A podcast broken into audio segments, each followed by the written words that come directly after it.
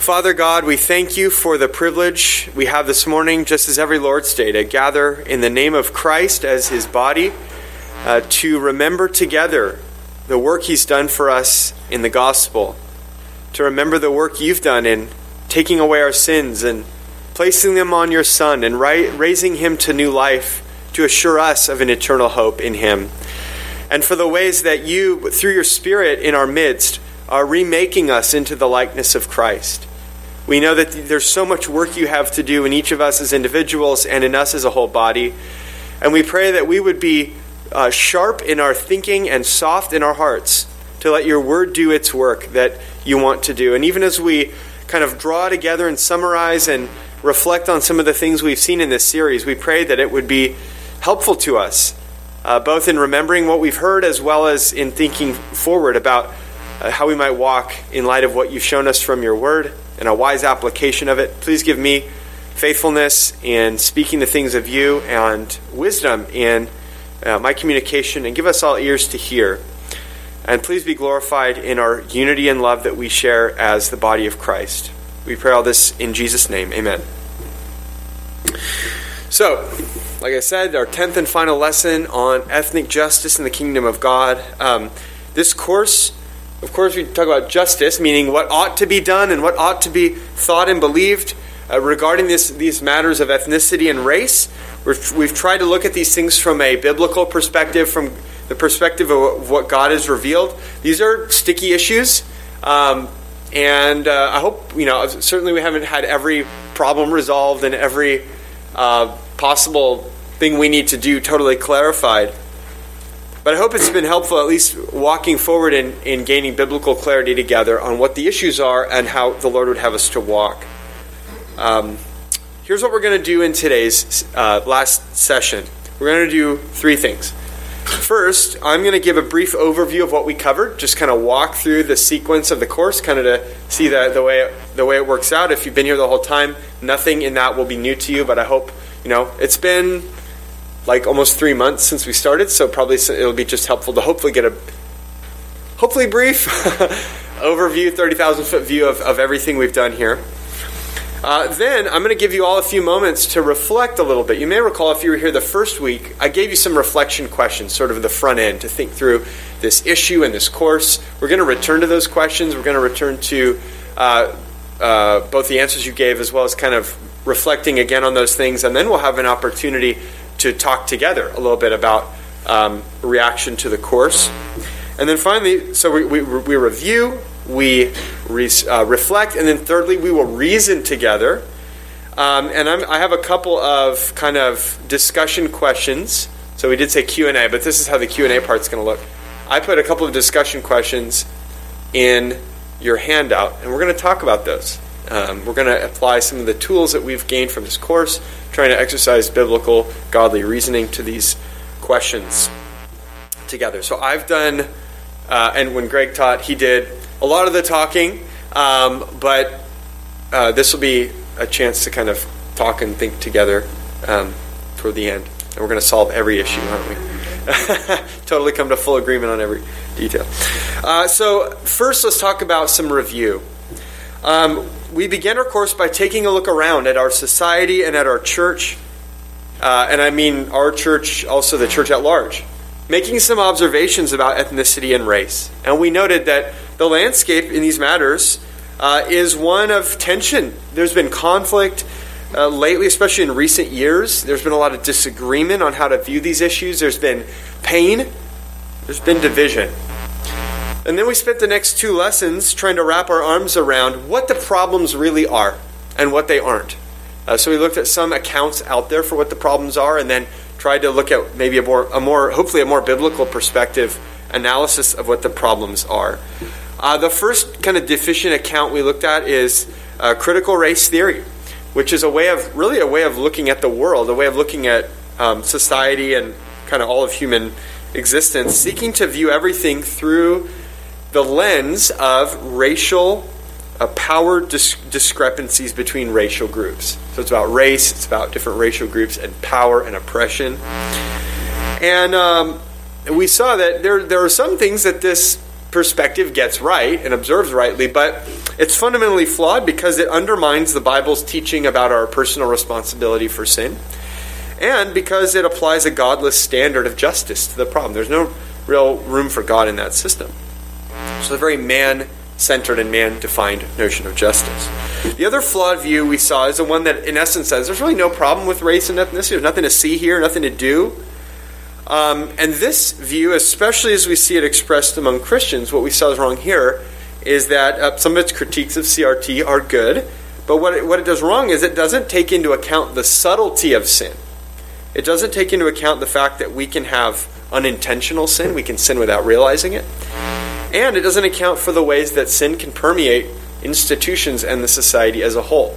Even while we're personally responsible for our role in sin, there's still a sense in which the Bible portrays sin as something that can arise to the level of the whole society or institution. So we need to take account for that. So, what we saw was that a biblical analysis to the issue points uh, to, first of all, taking unintentional sin seriously, that we can have things going on in our heart that we're not totally aware of, um, and acknowledging sin at both the individual and the collective levels, and um, breaking down. So, we have this term of racism, it's this big monolithic kind of vague. What does it mean? And no one wants to admit to being a racist except the people who are like really, really explicitly racist. And so we all fight over who's what does it mean to be a racist? Who's a racist? Breaking it down into more biblical categories of various kinds of ethnic sins, right? We, we looked at ethnic favoritism or partiality, ethnic pride, etc. And when we look at, we kind of have this more fine grained analysis on these biblical categories, we see that in, in some ways or another, these things can trip all of us up. These are things that we all have to battle in the level of our hearts. Um, so moving on, so so that was the part where we tried to understand the problem. Then we looked at solutions. We looked at some false solutions, so that the false the solutions that arise from the deficient analyses of the problem. If you don't get the the if you don't rightly understand what's wrong, you're probably going to prescribe a faulty uh, solution. So the, the CRT analysis leads to basically a destructive path of perpetual guilt for the majority, uh, the oppressor class. This really can never get out of this this this endless mill of guilt, and then it, it, it tends to just be uh, perpetuate division and conflict between the groups. It doesn't really have any solution for moving out of that. Uh, on the other hand, the, this is all overblown response, a kind of aggressive anti CRT response that we saw um, the, the, the kind of typical way we could summarize that response is just preach the gospel. And what we saw was wrong with that is yes, the gospel is the basis for all of our life in Christ as individuals and as a church, but simply preaching and believing the gospel isn't all that's needed in sanctification in any regard.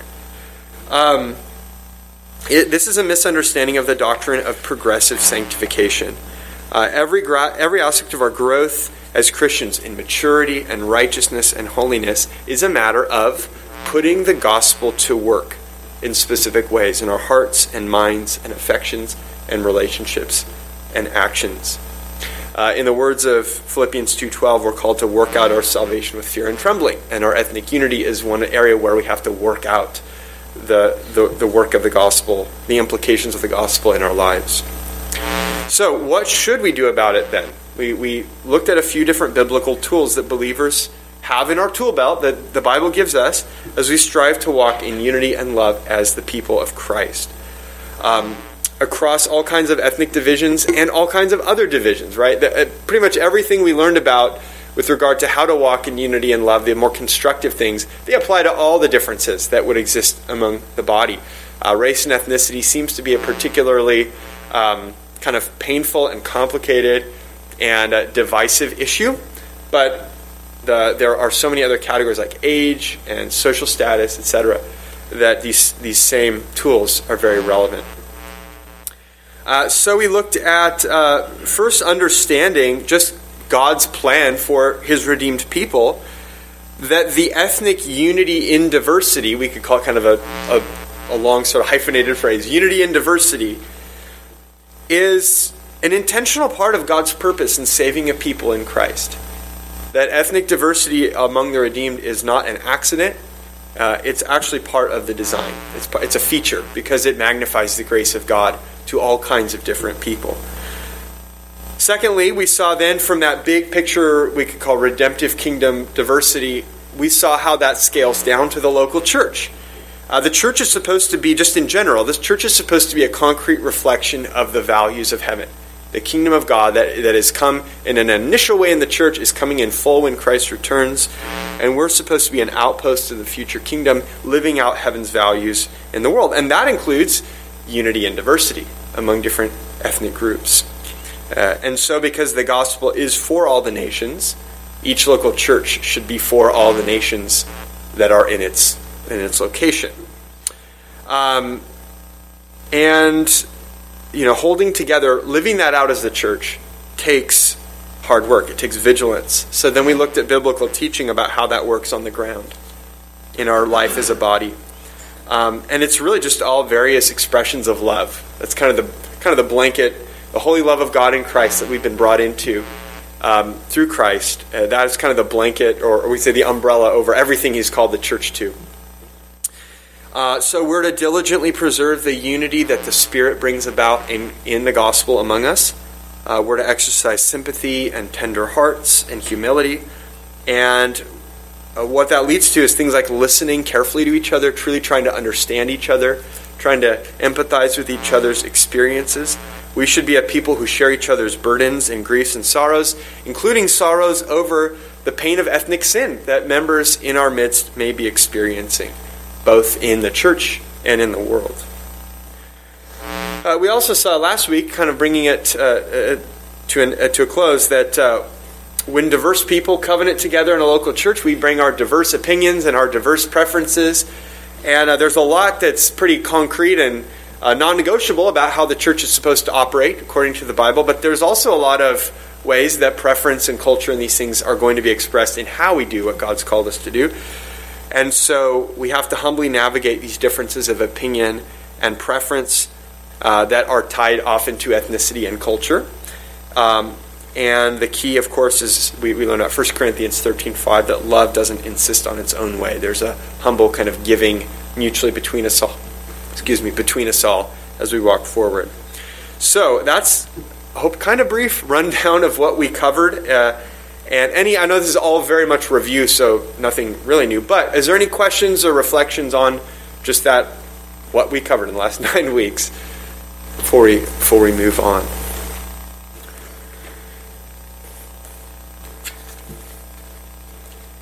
Great summary. Oh, thank you. Everyone's going, man. We could have gone through all this so much faster. why do you? Why do we have to take nine hours to go through all that? Well, um, let's let's move toward reflecting together. Um, so we're going to start by doing this just privately. Now, uh, I, sh- I, probably should have given you all. Uh, it would have been nice to have given you all a heads up that we would be doing this. But if you're here the first week, uh, I gave you some questions to reflect on and respond to in your own notes. If you have like a, uh, a, a notebook you're using, or in your handout, which so you may or may not have those answers accessible to you now. Uh, it may have been on your bulletin that you wrote on these really profound answers and then went home and threw away immediately, which is totally fine. Uh, but if you have your answers, or if you, to the degree that you can remember what you wrote, I want to have us all.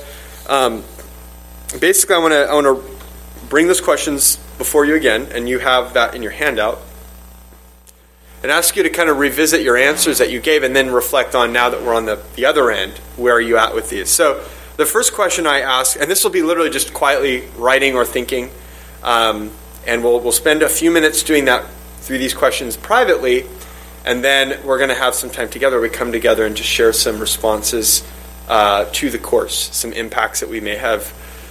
Um, we may have experienced or seen in others, uh, and they can be positive or negative. You know, they can be critique too. Um, and uh, so that'll be how this this sort of reflection portion goes. So the first question I asked way back then was, what is a ta- tangible impact you want this course to make?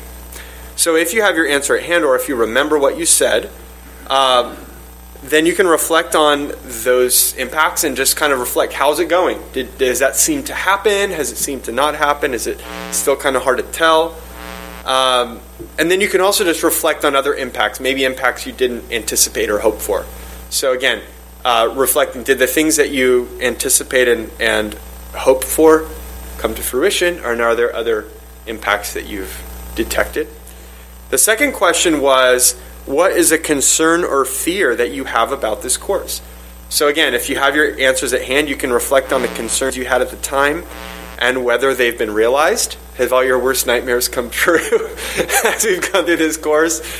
Or uh, has, has it not happened? Or have there other been, been other problems that you didn't anticipate, other, uh, other uh, troubles that have arisen through this course? Again, you're in yourself or in others, or, or just the way it's gone. Um, and then the third question is what is something you could commit to praying for the duration of the course? Did you pray about that thing? Maybe you wrote that down and then you forgot to ever pray about it. That's fine. You can still pray. We can still, God, we always have God's ear and His throne of grace in heaven. We have access to pray. So, um, I guess the question now is more what, what's a way we can move forward and let the, the things we covered in this course inform our prayers moving forward into the future and have, have a more um, lasting place in our in our prayer life. Uh, so does that make sense? Those three questions and sort of what reflecting on them would look like. I think we'll we'll give oh maybe ten minutes or so to answering those things, and then and then we'll come back together and we'll kind of discuss a little bit. By the way, if you've come in, if you came in during this period of silence and you're wondering what on earth is going on, um, we're we're reflecting on the questions uh, that are under reflection in your handout that have to do with uh, impact the course has had on us. So kind of res- responding and revisiting those those answers. All right, I think that's about good in terms of time. So now that we've each reflected individually, we'll kind of bring it together, and no obligation, of course, on anyone to share if you're not comfortable with it, but. Uh, collectively somebody's got to share. Okay, so I'll just I'll just corporately obligate you all uh, without wanting everyone individually to feel that way. But uh, basically, an opportunity to share together some of these responses and reflections. So. Uh, I think the question I wrote in your handout was kind of that first one. What are some impacts that you have seen from the course? Uh, and we'll start there, but I think it would be good to also just ask what were some concerns you may have had or fears. If you, I mean, that's a pretty vulnerable thing to share, but if anyone has something they feel comfortable sharing, as well as um, ways that we might move forward praying um, as a result of the course. So, yeah, any impacts that anyone wants to share? Yeah, Christina. I think meditating on these issues, prayerfully asking God to help us with these issues, helps us to love each other better, helps us to love God more, helps mm-hmm. us to be mm-hmm. more Christ-like mm-hmm. um, as we approach both the body of Christ um, outside of RCG and um, and those who we are seeking to care for into the body of Christ. Mm-hmm. Good. Thank you. So I'll try to summarize but just it's helped inflame our, our love as we've meditated on these things um, that Christ has called us to have toward one another and even evangelistically as we're caring for others outside this body. Yeah. Praise God. Yeah. I think it was helpful to um, note some things that we might not have known before this class of what would make someone uncomfortable mm. to, to, um, to maybe identify that and, and um, speak to them and be more welcoming mm. to kind of rough, uh, to smooth the, the rough edges of that, mm-hmm. and to be more welcoming to others that aren't like us. Yeah. That's really encouraging. So Cindy said, just there's a raised awareness of maybe some things that that that uh, might be off-putting, like that one group might tend to do that could be off-putting or offensive, or things like that to the other group. Just to be a raised awareness of that and being willing willing to understand those things and, and try to address them. Yeah, it's encouraging. Yeah, Greg.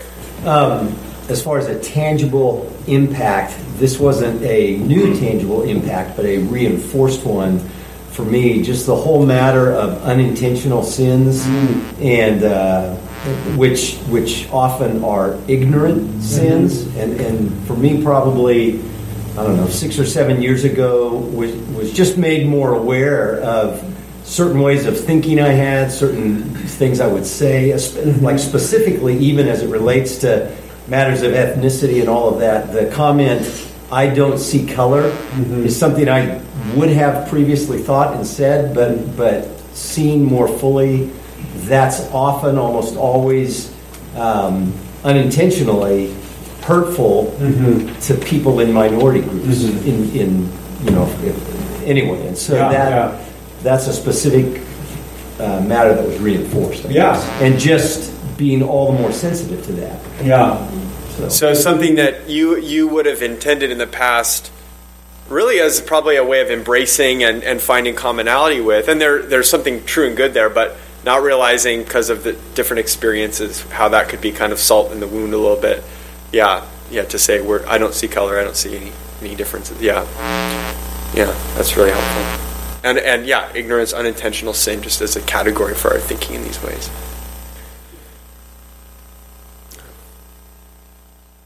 Uh, yeah, sure. I, I don't know if this answers the question or not, but uh, shortly after we started this series, we had our sack lunch, and I found that our little group, uh, I felt like we were more comfortable talking about um, the ethnicity of each other's lives, and uh, we did open up about um, our own, you know, fears that we had growing up, or even now going on in the world. And I don't know if we would have done that if it weren't for this course. Hmm. That's really encouraging. So, maybe encouraging us to acknowledge and talk together about our ethnicity and how it's it's shaped our experiences, how it's a part of who we are and how God's made us and how sin has affected us um, in our lives, and and it's it's really um, it's a part of knowing each other. It's a part of of bo- the bonds of unity that we have with one another in Christ is really wanting to know each other's experiences and fears and battles and strengths and things like that that so yeah that's really encouraging to hear. Yeah. I remember once i, I was talking to somebody about ethnicity. It, it, it was totally off my radar. It was another christian who was kind of pressing me on it. And i remember once saying kind of like greg or i said like i don't i don't it just doesn't matter as a category to me i just care about who i just care about my friends i just care about who they are i don't care about their ethnicity and he said well don't don't you think that's part of who they are that that's that's a part of knowing and caring about the person is their set of experiences that they've had. I was like, oh yeah, um, I had not thought of it that way. Great. Uh, any others on this one? Impacts. Yeah, Matt. Wait. uh, along the same lines of the conversations, just the patience of people who might have uh, been offended, mm-hmm. uh, to be able to talk to those things with people who are- have been ignorant. Mm-hmm. Like, just being patient to, to listen and explain things and maybe Yeah. not come down so harshly. Yeah. That's Yeah. what the world's been doing. Yeah. So the yeah. Yeah, sorry, am I cutting you off? No, but yeah, some of the some of the um, ways, especially on the more kind of CRT influenced side of things, can just be this very hardening against each other sort of a thing. But uh, in the body of Christ, this sort of softness toward each other, where it's like you start realizing, like, oh, we're there's just so many ways that we can cause offense to each other, like we can unintentionally or, or ignorantly or whatever. But just this attitude of we're not we're not looking for you know how to magnify each other's wrongs, but there's a sense of we're sticking together. Right? we're going to walk through it. We're going to learn together. We're going to have conversations, um, and, and yeah, that's yeah, that's super important. The not not just raised awareness of how sinful each other is, but a raised uh, commitment to walking together through those things. Yeah, in love, preserving the unity of the spirit. Yeah. What about concerns, fears anyone had, uh, and and whether they've come to fruition or not? Yeah, Christina. Um, I think that in any of these issues that can be close to the heart and or pointed at the heart, um, and it, the fear is that we, um, or I, or anyone would act, react pridefully, defensively, circling the wagons, and a justification of our position and wanting to be right instead of um, really humbly allowing God to change us. And, uh, so I think that you know, like especially in this world right now where everything is so polarized Yeah. Um, I think it's the, that's the fear is like the even bringing up a subject like this, but just make people more firm in their position Mm-hmm. Yeah. instead of um, instead of really you know seeking to change. Mm-hmm. That's encouraging. Yeah, that's a, a good. So how's it gone? I mean, I've been in and out of it. Yeah, yeah. As far as, you know, the, um, you know, we, we like have it in here, we listen Mhm. online and don't always hear the, Mm-hmm. The interactions amongst the body as much in that process, but I've been really blessed to see just the humility and Mhm. care that people have put into this. Mhm.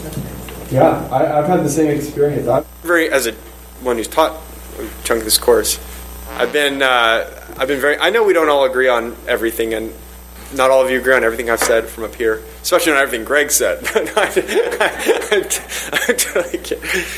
Uh, but I've I've detected that too. I've detected a softness of heart and a humility of, of hearing, um, both the in class and outside interactions. It's been super encouraging to me because this is an issue that the world the world's way of doing it is very. Just- The sermon's going to deal with this. The, the world's way is not the way of peace, and the world uh, we see this so much. The world's way is hardening, antagonism, polarity. Uh, it, that's that's the flesh. That's the devil. That's the world.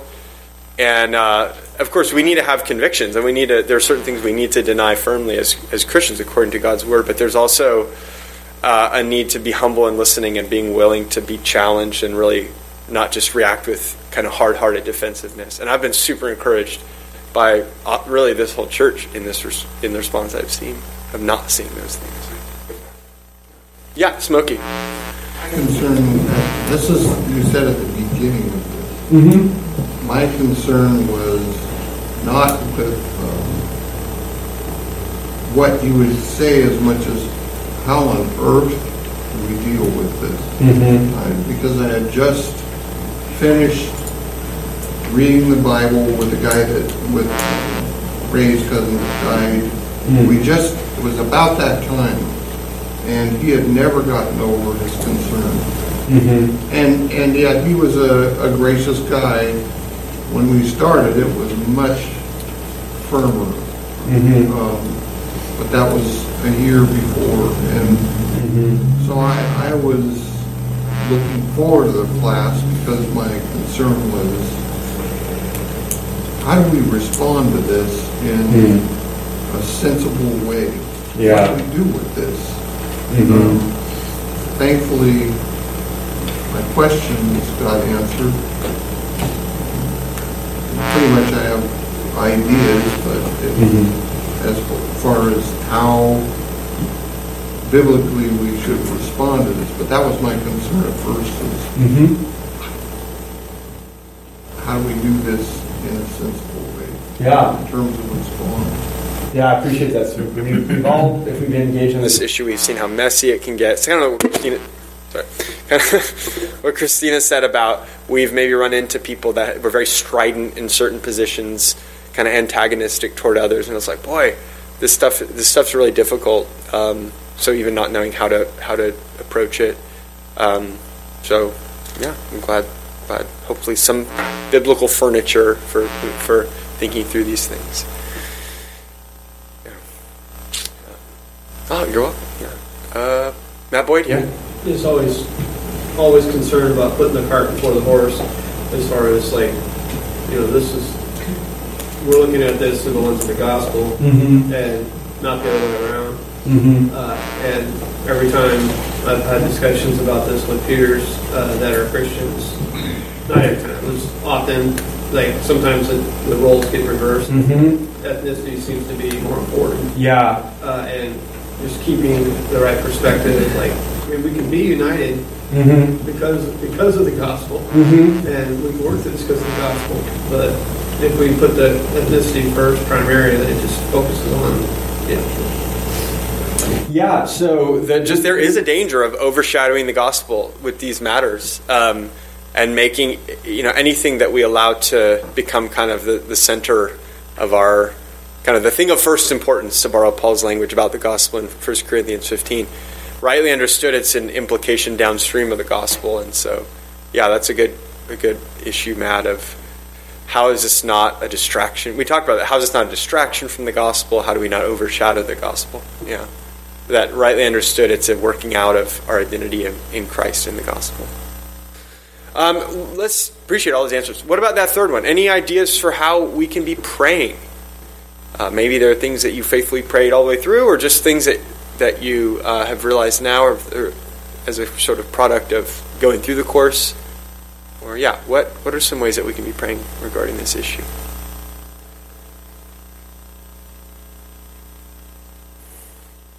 Sherry. I like Smokey said, how in the world do we deal with this? Um, Mm-hmm. We need to be praying about that because not everybody is educated on this issue. And so you Mhm. get two people talking and Mm-hmm. they're going to tell you what they think about a certain subject. Yeah. And you're going to, even as Christians, maybe they don't know the Bible as well. I Mhm. don't know. Mm-hmm. But how in the world do we deal with this situation in a one-on-one conversation? Yeah. Where it's heated. Yeah. And but yet you want to exhort in love, Yeah. you know? How do we do that? Yeah. Oh, yeah. That's good. Just prayer for wisdom. Fullness in conversations that come up, and, and this is again, this is, has come up a few times. This is an issue that can be divisive. There can be a lot of very strong views, a lot of emotion attached for various reasons, and so how to interact with maybe other believers, uh, in particular, or others in the world, uh, in a way that represents Christ's truth well and, and, and is seasoned with humility and wisdom. Yeah, we need to constantly pray for that on this issue, as many others, right? Just that our, our, our words and our thinking would be uh, would be true and loving and life giving. Yeah, John. Um, I was I put down the unity at, at RCG specifically, so that um, that's I think part of like we're clearly not all one ethnicity. Mhm. We're all unique individuals, but I think that's unity in that is one of the ways that we show uh, Christ Mhm. to the world. Yeah. Absolutely. Just That this would be an ongoing matter of prayer that we as a local body of Christ would exhibit that unity across ethnic lines as well. You know, to keep saying as across all others that would divide us. But yeah, um, just that's it's a, it's the work of the Spirit, right? We pray for it. Uh, it's work of the Spirit working through us. So it's an ongoing need of prayer that God Himself would would um, have us growing up together more and more in Ephesians four, more and more collectively into the likeness of Christ, who's our head. Yeah, yeah, great. I'm very much related to all of that that's been shared. Just thought a number of times uh, through the course how uh, praying, even as Jesus taught us to pray in Matthew 6, the um, profundity of that brief prayer that begins with a preeminent focus on um, the hallowing of, of God's name, the coming of His kingdom, the doing of His will. That just so radically orients everything in a whole different way. Yeah. And, and as as the substance of that prayer um, spills over into things we see in the book of Acts and the way the early church prayed, and even as they dealt with tensions and challenges and difficulties, and even as that uh, echoes on into uh, like Paul's letters and places where he prays, it just orients everything in a whole different way than. So it makes the prayers distinctively God centered yeah. more than just man centered, Yeah. easily be. That's Good. So all these things we're talking about, our interactions with individuals, our unity in the body, set in the framework of God, hallowed be your name.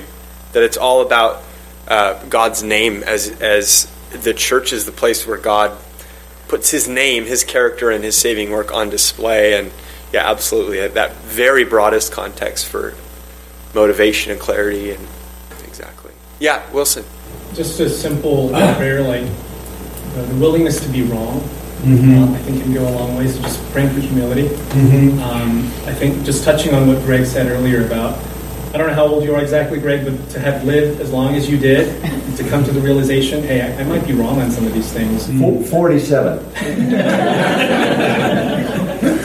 Um, it, it's it's a lot, and Yeah. I've, I've had to make a lot of those mistakes. Um, and I, I don't think I've arrived. I've arrived uh, at where I want to be, but just to have that posture of I, I could be wrong on Mhm. some of this or all of this. Um, and I think sometimes we can pray, sometimes like the, the Pharisee does in, in Matthew 18, I think, where we, Mhm. we thank God for making us not like other people. yeah, yeah. Um, but to pray like the tax collector and say, Father, have mercy on me because Yeah. help.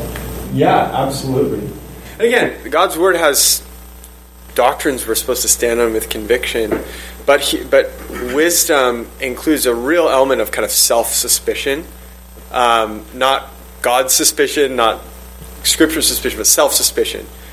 Uh, there's a lot of proverbs that warn against being wise in our own eyes. That's like the signature move of the fool, right? He's wise in his own eyes.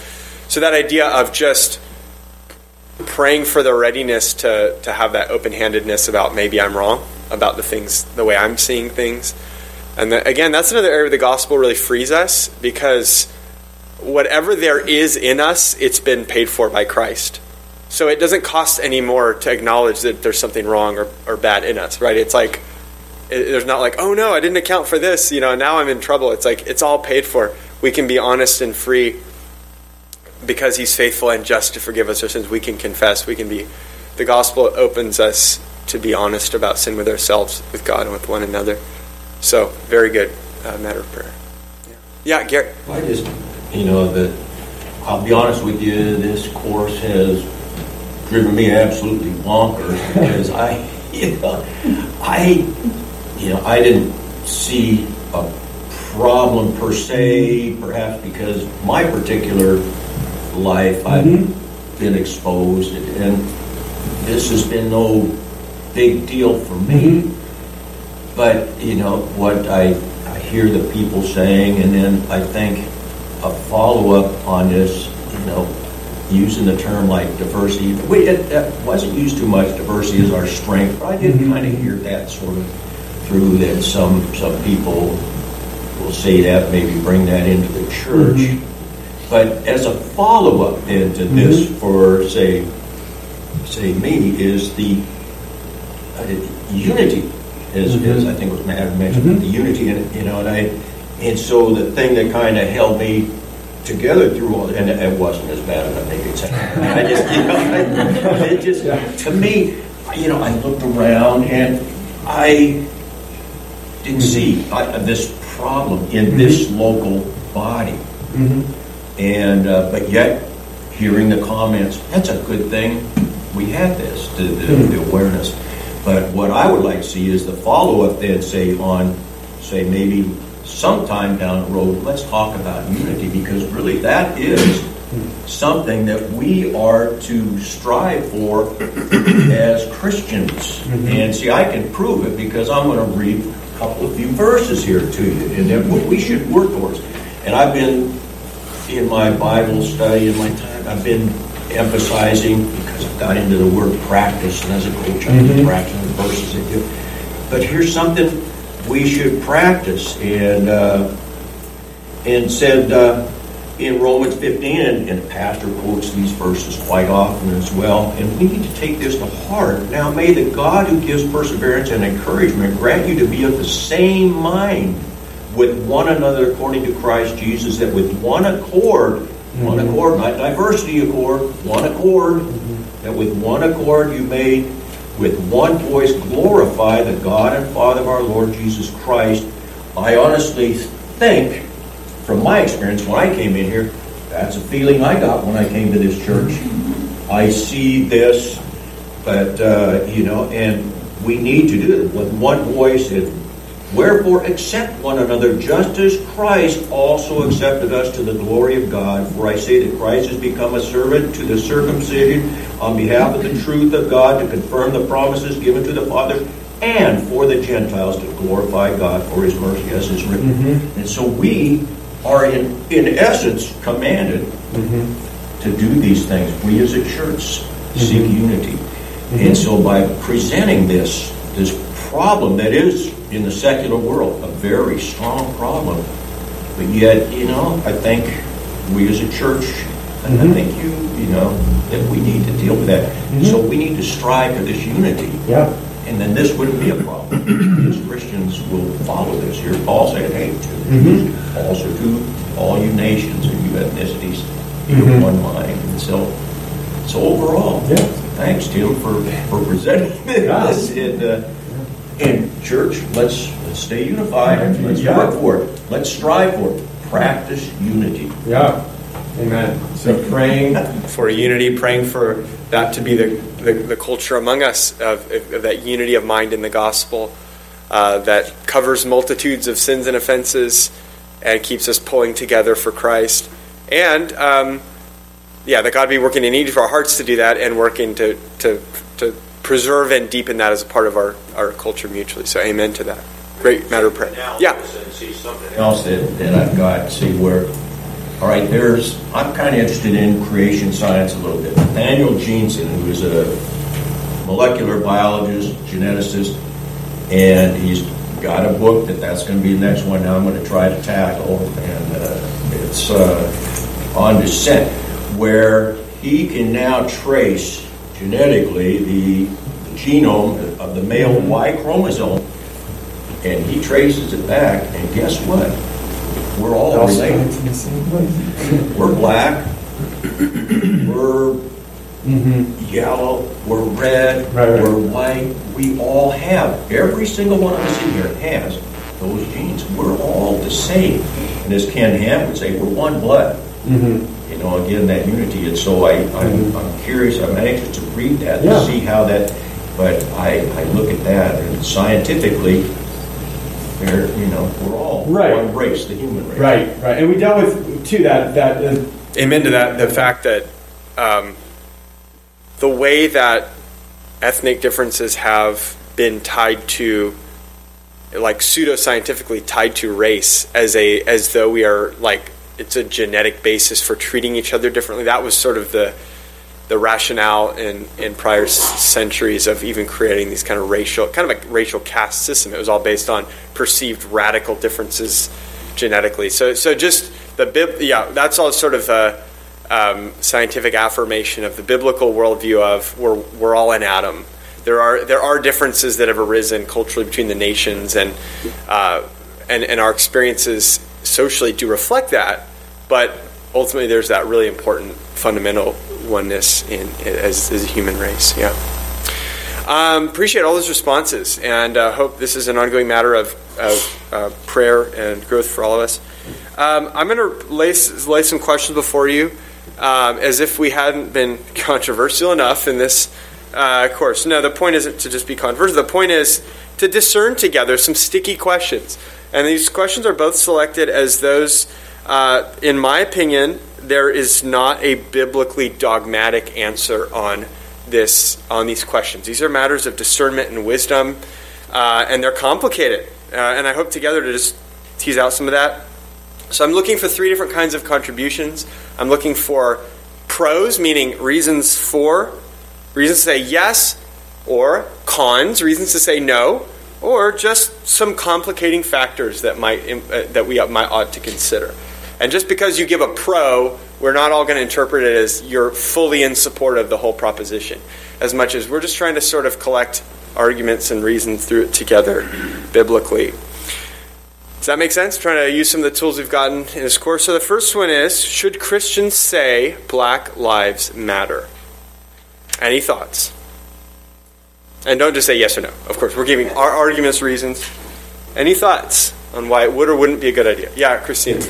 I think it's a great opportunity to hear the part of the person who you're talking to in that process. So, okay. like affirming that yes, your life matters. Okay. Um, or the life of the person you're concerned about matters in the situation, and then just you know opening that up to greater conversation. Yeah. So you're you're maybe you're looking at the issue not just the because we all know this has become a pretty divisive cultural symbol, right? Like, can you sign this or this dotted line or not? Christina, you're talking about let's get underneath this yes or no confrontational thing and say, okay, there's somebody's somebody's heart here that we're dealing with, an image bearer of God, and we do want to communicate for sure that their life is valuable and matters because they're made in the image of God. If I could put words in your mouth, but yeah, absolutely, that's a good good point. Appreciate that. Yeah, Tom.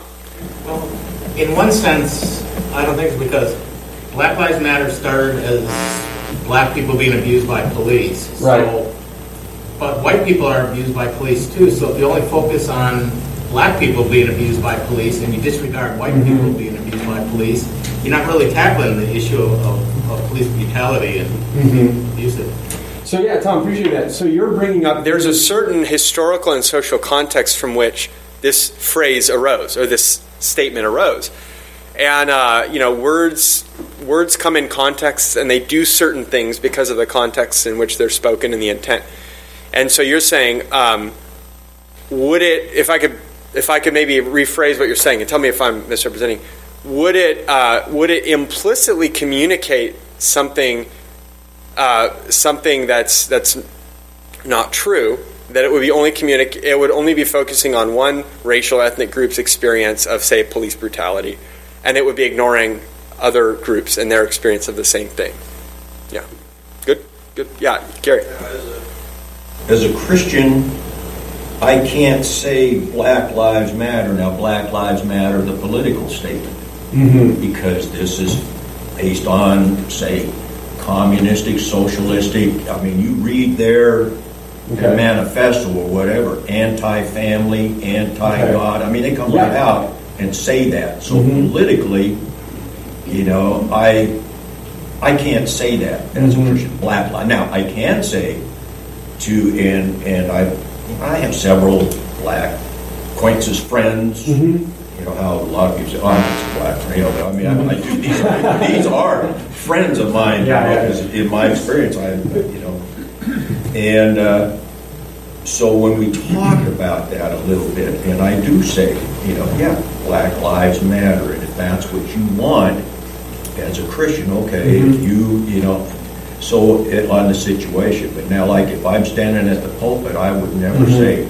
that term Black Mhm. Lives Matter Mhm. as a Christian. All you Christians, Black Lives Matter, the political statement. Right. I'd always have to comment like I am right now that okay, yes, Black Lives Matter. I can say all lives matter, even though that irritates, but I wouldn't say that in a, Mhm.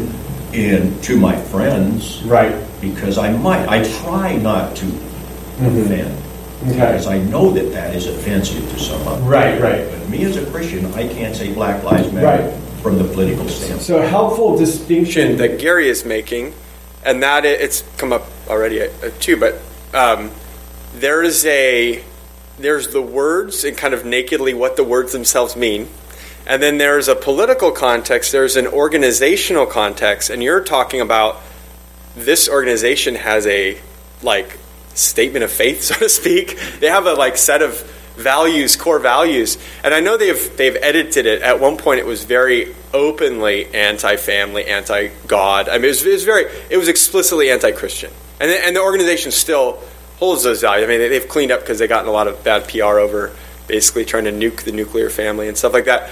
But um, yeah, just very like like uh, trying to dissolve kind of uh, biblical uh, gender norms and things like that. It's all baked into like their kind of vision as an organization. So you're trying to say, okay, no to the organization and the political context of the statement, but I want to communicate to individuals that the words themselves are very true. So that's a that's a, maybe a helpful helpful way of thinking about. it. Yeah, Zach. I think maybe a complicating factor um, to hit the third point is what, what does it even mean to say it, Mhm. right? And I think that's a big question because I think more often than not, we're probably talking about social media and posting or using a hashtag Yeah. or Yeah. whatever it might look like. And, I think that there's a lot of considerations beyond just the actual words of Mhm. how valuable any of that really is for conversation. Yeah. Talking about these things.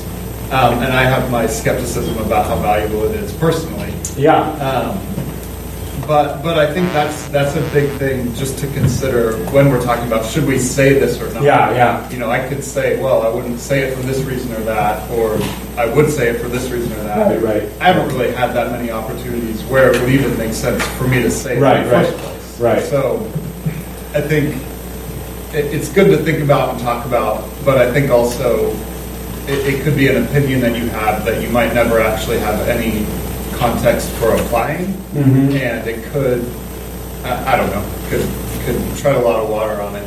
Yeah. Not actually get anywhere. Yeah. Very good. So just considering the context into which we are speaking and going, yeah, this has been a hashtag in social media, and I would agree social media is maybe just a really fraught environment for any kind of nuance or, or carefulness, like what, what Gary articulated of yes and no kind of a thing. social media is a, a bad place for yes and no uh, because it's just so easy to, yeah, just are you doing it or not? Are you saying it or not? Um, it's hard place for, and and we can feel pressured like everyone is sort of putting us to the kind of putting us to the line and saying, are you going to say it or not? You know, after the George Floyd killing. I mean, there was this very strong sense of like you're either going to like do this blackout screen thing or you're not. And it's like sh- kind of showing where you stand.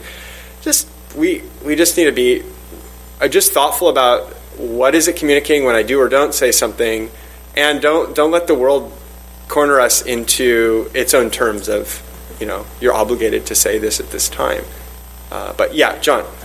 I think that this might stretch your question a little bit, but there's a corollary too, right? Like if someone comes to the church wearing a Black Lives Matter shirt, or someone we know personally on Twitter is like Black Lives Matter yeah. or something, um, not assuming that they are what their motives behind that message is, yeah. but maybe having that conversation with the person to see, because maybe like they could fall on the, you know, like we discussed, there's the political spectrum, yeah. and there's the like literally what the words mean yeah. spectrum, and yeah.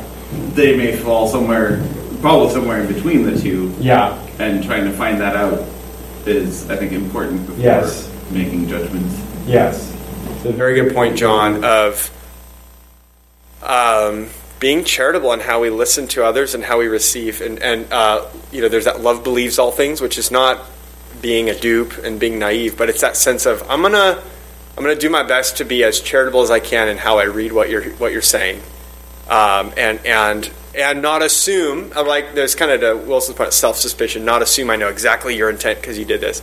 There's always a broader context They may be wrong. They may be like yeah this organization is great and uh, you know traditional biblical gender norms are a plague to society. And I was like okay well okay I get I, I, I, get where you're coming from and, and we have some serious disagreements but uh, it may be something else than that intended. Yeah I was Christina and then Matt and I think that'll be it for this one well, I think that John said what I was going to say pretty well in the sense of like, you know, I, I always go to on the flip side of like, okay, how do we respond to somebody saying Black Lives Matter? I'm, yeah, yeah. I'm not usually tempted to go around saying Black Lives Matter. this is not my um, yeah, my, my place of, of conversation piece. But um, in our we live in a very white neighborhood, mm-hmm. and um, there was one sign way down the street. Yeah. At you know uh, during the height of George Floyd, that, you know, it was, it was very grace, you know, um, classic. It, it was just classy the way they put it out there. Mm-hmm. It was a mm-hmm. Black Lives Matter sign, and and you know, it's like in our response to that can be either like, or, yeah, yeah, yeah. You know, it's like yeah, I'm yeah. really curious because about yeah. it because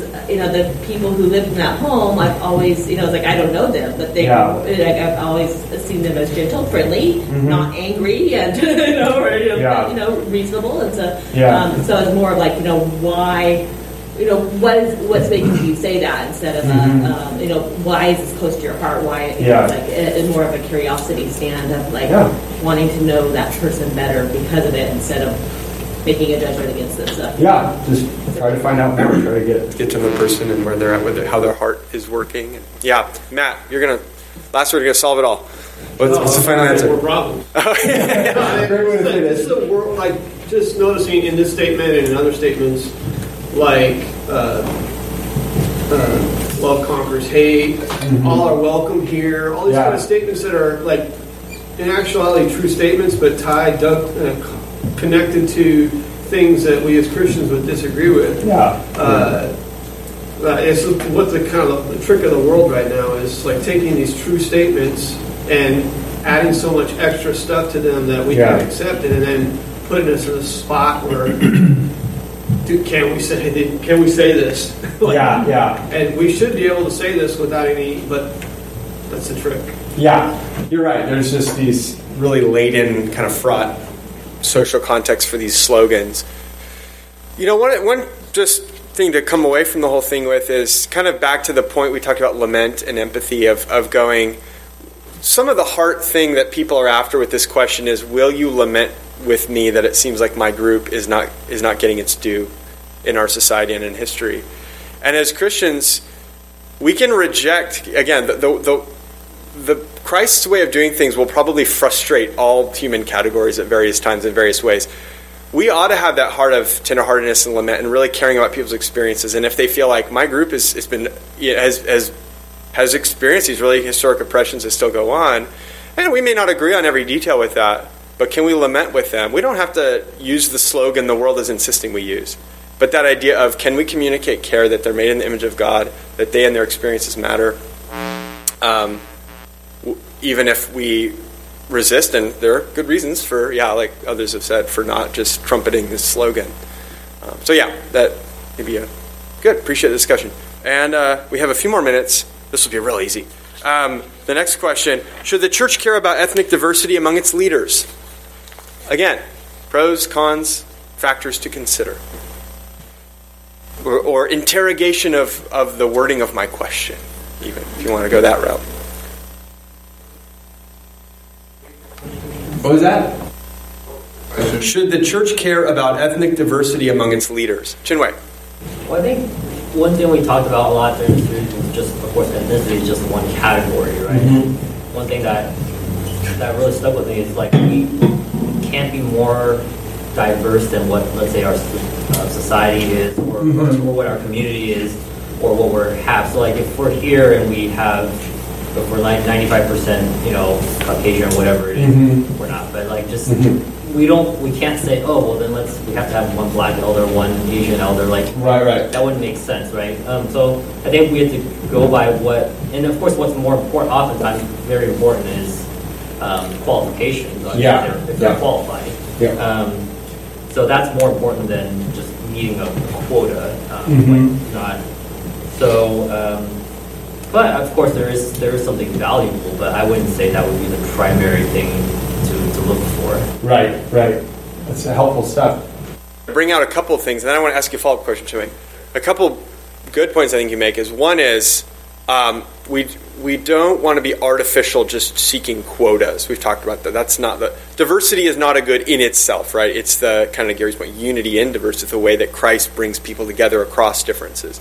So we're not out to artificially drum up numbers or whatever among members of the church or among the eldership, and and also. Um, we certainly we have very clear qualifications for elder and deacon offices in the Bible, and we certainly don't want to be like fudging those in the interest of some other criterion that we that we want, right? So if so, that's I mean the most fundamental things are the biblical qualifications, which have to do with character, Christian maturity, and gifting. Uh, and now I want to ask you a question, Chinwei. You said, but there is value, and I would ask, what what what would the value be of a? And again, it's not just ethnic, like you said other things like age and, and so on, life experience. But what would be the value potentially of diversity at the level of kind of church leadership? Well, yeah. So again, like I, I think one thing that we don't want generally is homogenous kind of oh everybody's thinking exactly the same and Mhm. just being humans we want that doesn't happen you guys Right, have right. tested that even the elders have a different opinion Mhm. I think different backgrounds can bring different uh, nuances and different um, perspective Mhm. perspectives and different like um, yeah maybe things that others wouldn't think about based on their background um, Mhm. like some of these hidden things that we, we brought up. Yeah. I'm like, oh wow, I never even considered that kind of worldview because I never lived that kind of Yeah. experience before. Yeah. So I think there is value there. Yeah, yeah, very, very good. So there's just among like elders or deacons or whatever. There's there's a value in kind of a roundedness of perspective.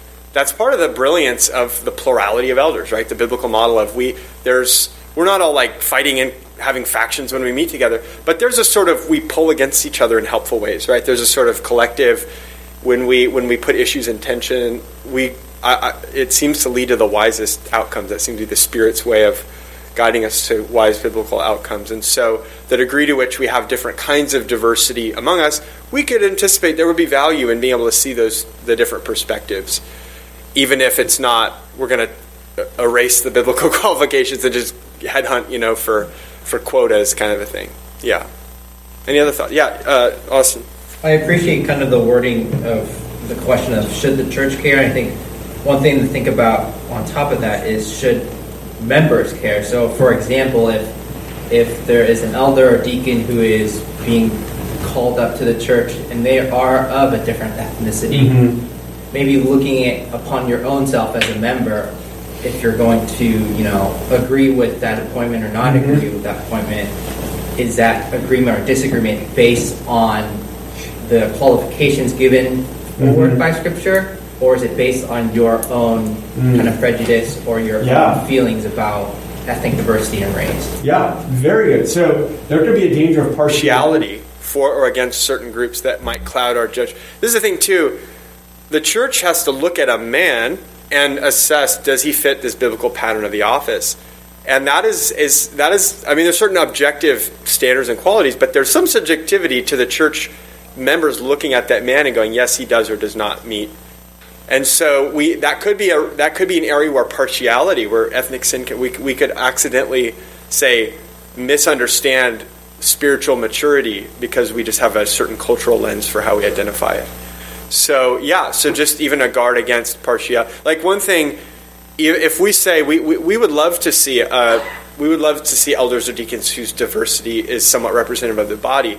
What would be really dangerous is if we let that make us partial against a potential candidate who's qualified, but he's part of the majority. You're going, we don't need another white elder. You know, we've already got four. Like, we don't want to do that, right? Like, that would be dangerous too.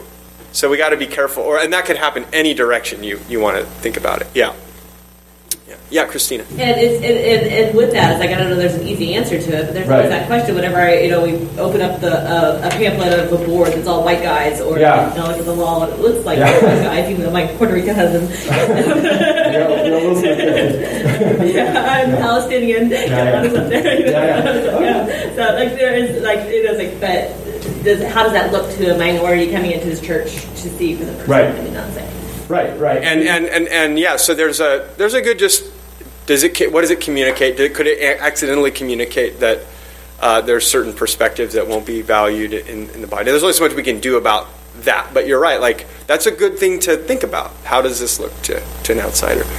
So, yeah, Smokey. I think, um, number one, here, a, a person's faithfulness is, is considered a lot before um, Mm-hmm. they're even assessed or they volunteer Mm-hmm. um, or desire, I should say, to serve in that role. So by that time, the person's known pretty well. Mhm. And so ethnicity, though it can play a part if people are not, if, if they're not um, gauging things strictly according to qual- qualifications, it might play a part in some lot of people's minds inappropriately, but it's, the person's going to have been here. Mm-hmm. And there will Which be helps a lot. knowledge of them, Yeah. some pretty good knowledge of them. And Right. I- I've experienced that because um, I've um, wanted to serve in other contexts outside of RCG and was no Mm. because of disability. Mm. Um, here I did not experience that, and it's Mm. it's I think very similar. You could have a church very concerned about a person with you name it in terms of of difference.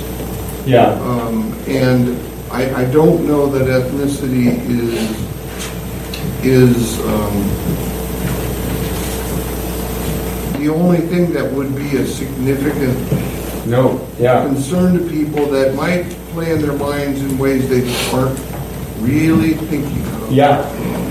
So that part that we said that partiality could could latch on to all sorts of different factors, and the, just a really good point that in leadership, hopefully, if we're doing it well in the church, these are members who are very well known, and, and so it's not it's not just you know we certainly don't want to like boil people down to just their ethnicity or whatever at all, or even that being a, a the, the majority issue that we're thinking through. But yeah, so knownness is huge. Yeah, John, I'll all you have last word, and then we'll close.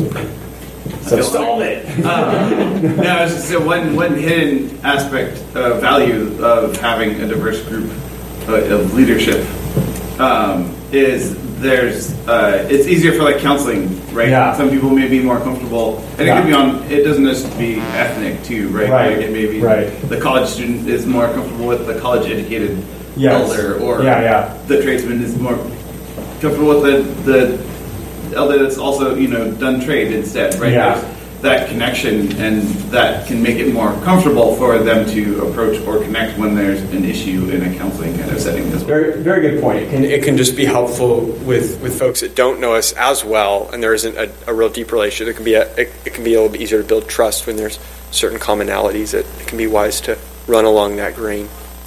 Okay, well. Um, I wanted to end. I appreciate so much this discussion. I wanted to, just in moving forward, wanted to end with these things that are because the whole course is you know we have these biblical tools for for starting to deal with the issue, but it's just going to be an ongoing matter of our walk together in the Lord, our prayer. So you know these are issues we don't just put a neat, tidy button on and say uh, easy uh, black and white issue. It's it's like okay, we we've got factors to consider and walk in wisdom. That's the way. That's what we're called to. So uh, thank you all for the walking in through this series and through these uh, this lesson. Well, I'll close this briefly in prayer. God, thank you for uh, the gospel and the power of the gospel, uh, the power of Christ to make one people out of uh, the nations. We pray we would walk in unity and love as your people and show the the beauty of heaven in more and more clear ways as your holy love permeates us and give us wisdom to walk in these things. In Jesus' name, amen.